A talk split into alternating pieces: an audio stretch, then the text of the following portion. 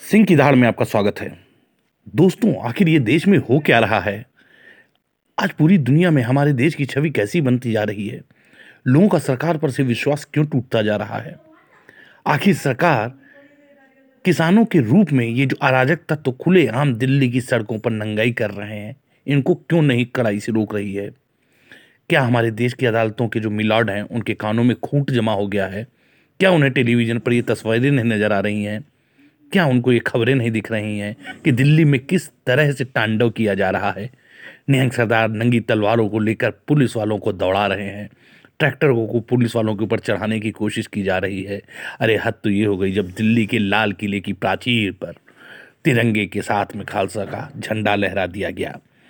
कहने को तो भले कोई भी इसे डिफेंड करे कि ये सिखों का अपना है, लेकिन इसे खालिस्तान के झंडे के तौर पर लिया गया है।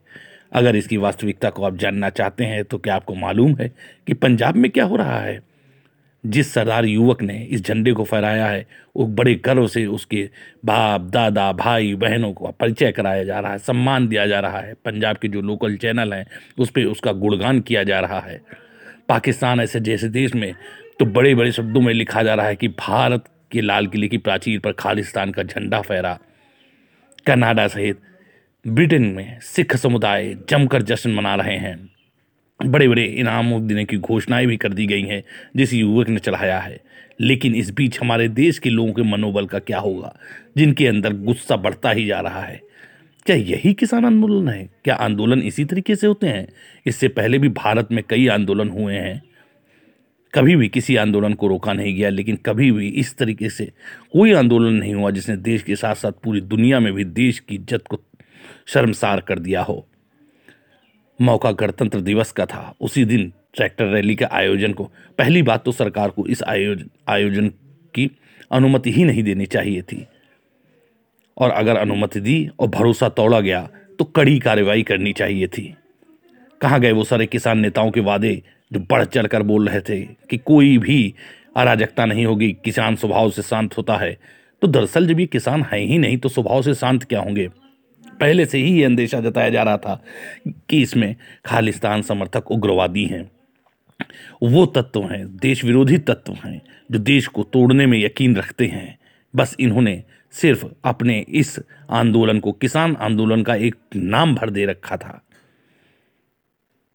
लेकिन सरकार से मान लीजिए, अगर कहीं से चूक होती है, लेकिन सवाल ये उठता है क्या इसी तरीके से नंगाई करते रहेंगे? दिल्ली की जनता को परेशान करेंगे क्या? दिल्ली की जनता में, दिल्ली में जो और भी जनता रहती है, क्या उसके मौलिक अधिकार नहीं है?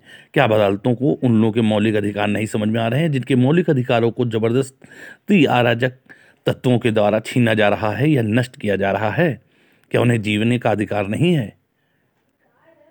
आखिर, अभिव्यक्ति की स्वतंत्रता या प्रदर्शन के नाम पर कब तक ऐसे आयोजनों को छूट दी जाएगी या ऐसे आंदोलनों को चलते दिया जाएगा? क्या अदालतें सिर्फ़ रात में याकूब मेमन जैसे आतंकवादियों की सुनवाई के लिए खुल सकती हैं? क्या मिलॉर्ड ये नहीं देख पा रहे हैं टेलीविज़न की तस्वीर, टेलीविज़न पर इन तस्वीरों को कि किस ढंग से सड़कों पर उपद्रव और टांडव किया जा रहा है? क्या सुयोमोटो नाम का शब्द ये मिलॉर्ड भूल गए हैं? अरे, आप पूरा देश जानता है, आप हम सबसे ज़्यादा ही बुद्धिमान हैं। आप पचपन से साठ वर्ष की अवस्था के लोग हैं और हमसे ज़्यादा कानूनों की जानकारी रखते हैं। लेकिन ये कानूनों की जानकारी है किसके लिए? उपद्रवियों के लिए? क्या अभिव्यक्त की आज़ादी के नाम पर या प्रदर्शन के नाम पर इसी तरीके से अराजकता का खुला तांडव करने देंगे? कहाँ तक ये उचित है? पूरे आज जब सुबह से उठाओ तो एक नहीं, लगभग भारत के कई प्रदेशों से फ़ोन आना शुरू हो गए। दक्षिण भारत से भी कई लोगों के फ़ोन आए और सबके अंदर एक ही रोष है कि जो झंडा उतार कर जो ये हरकत की गई है, अब ऐसे लोगों को कुचल देना चाहिए। लेकिन ये बात भी गलत है, क्योंकि यहाँ से कहीं ना कहीं से ऐसा लगता है कि जो हमारी चुनी हुई सरकार है, उस पर से भी लोगों का विश्वास खत्म होता जा रहा है। क्योंकि जब इस तरीके से मांग उठने लगती है तो इसका मतलब होता है कि लोग कहीं ना कहीं ये सोचने लगते हैं कि जो उन्होंने सरकार बड़े मन से चुनी है, वो सरकार उनके, जो भी उनकी इच्छाएँ थीं या अपेक्षाएँ थीं, उन पर खरी नहीं उतर रही है।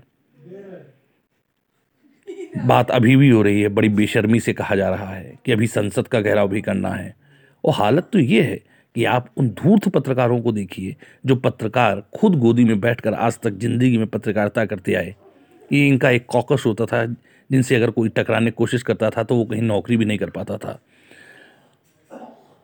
वो दोगले पत्रकार आज भी उसी तरीके से अपनी पत्रकारिता में लगे हुए हैं, जहाँ एक तरफ़ वो बोल रहे हैं कि कैपिटल हिल पर जो हमला हुआ, वो लोकतंत्र पर हमला था वहीं जो दिल्ली में कल ये हुआ है टांडो तो उसको बता रहे हैं कि लोकतंत्र मज़बूत हो रहा है। ये जो पत्रकारों की एक विशेष प्रजाति है, इसके खिलाफ भी आपको खड़ा होना पड़ेगा और जो असली पत्रकार हैं, उनका समर्थन करना पड़ेगा। राष्ट्रीय विमर्श खुद तय करना पड़ेगा। दरअसल होता क्या है कि इन्हीं जो ये राजदीप जैसे पत्रकार हैं, इनको ही आप लोग असली पत्रकार समझ बैठे हैं। जबकि इनकी सच्चाई क्या है, ये हर बार झूठ बोलते हैं, पकड़े जाते हैं और फिर बेशर्मी से आकर खड़े हो जाते हैं।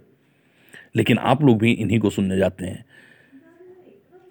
अरे, सच्चे और ईमानदार पत्रकारों और इनके बीच तुलना कीजिए और सच्चाई के साथ में खड़े हुई बहरहाल, अमित शाह और मोदी, इन दोनों को ये देखना होगा कि देश में कितना गुस्सा है और देश की किस तरीके से पूरे अंतर्राष्ट्रीय स्तर पर बेजती हुई है। तो मौका तो यही है कि इस आंदोलन को अब सख्ती से कुचल देना चाहिए और जो भी इसके नेता हैं करता धरता हैं, उन पर सख्त कार्रवाई करनी चाहिए। और अगर ऐसा नहीं होता है तो यकीन मानिए, जनता का विश्वास आपसे उठता जा रहा है। आम जनता, जो इस विश्वास और इस उम्मीद के सहारे आपको लाई थी कि देश से आतंकवादियों, उग्रवादियों, नक्सलवादियों का दमन होगा और ये सरकार राष्ट्र की अस्मिता पर बिल्कुल भी प्रश्न चिन्ह नहीं लगने देगी और राष्ट्रद्रोही तत्वों से सख्ती से निपटेगी। लेकिन अगर उसी जनता के मन में कल की ये सब घटनाएँ देखकर या इससे पहले जब डोनाल्ड ट्रंप का यहाँ पर आगमन हुआ था तो दो जो दिल्ली में प्रदर्शन के नाम पर हिंसा फैलाई गई थी तो ऐसे आंदोलनों को देखकर अब कहीं ना कहीं जनता के दिमाग में ये बैठने लगा है कि सरकार इन सारे तत्वों से प्रभावी ढंग से निपटने में सक्षम नहीं है। तो अब वो वक्त आ गया है कि सरकार को दिखाना पड़ेगा कि वो राष्ट्र विरोधी तत्वों से किसी भी तरह का समझौता नहीं कर सकती और इन पर कड़ाई से प्रहार करेगी।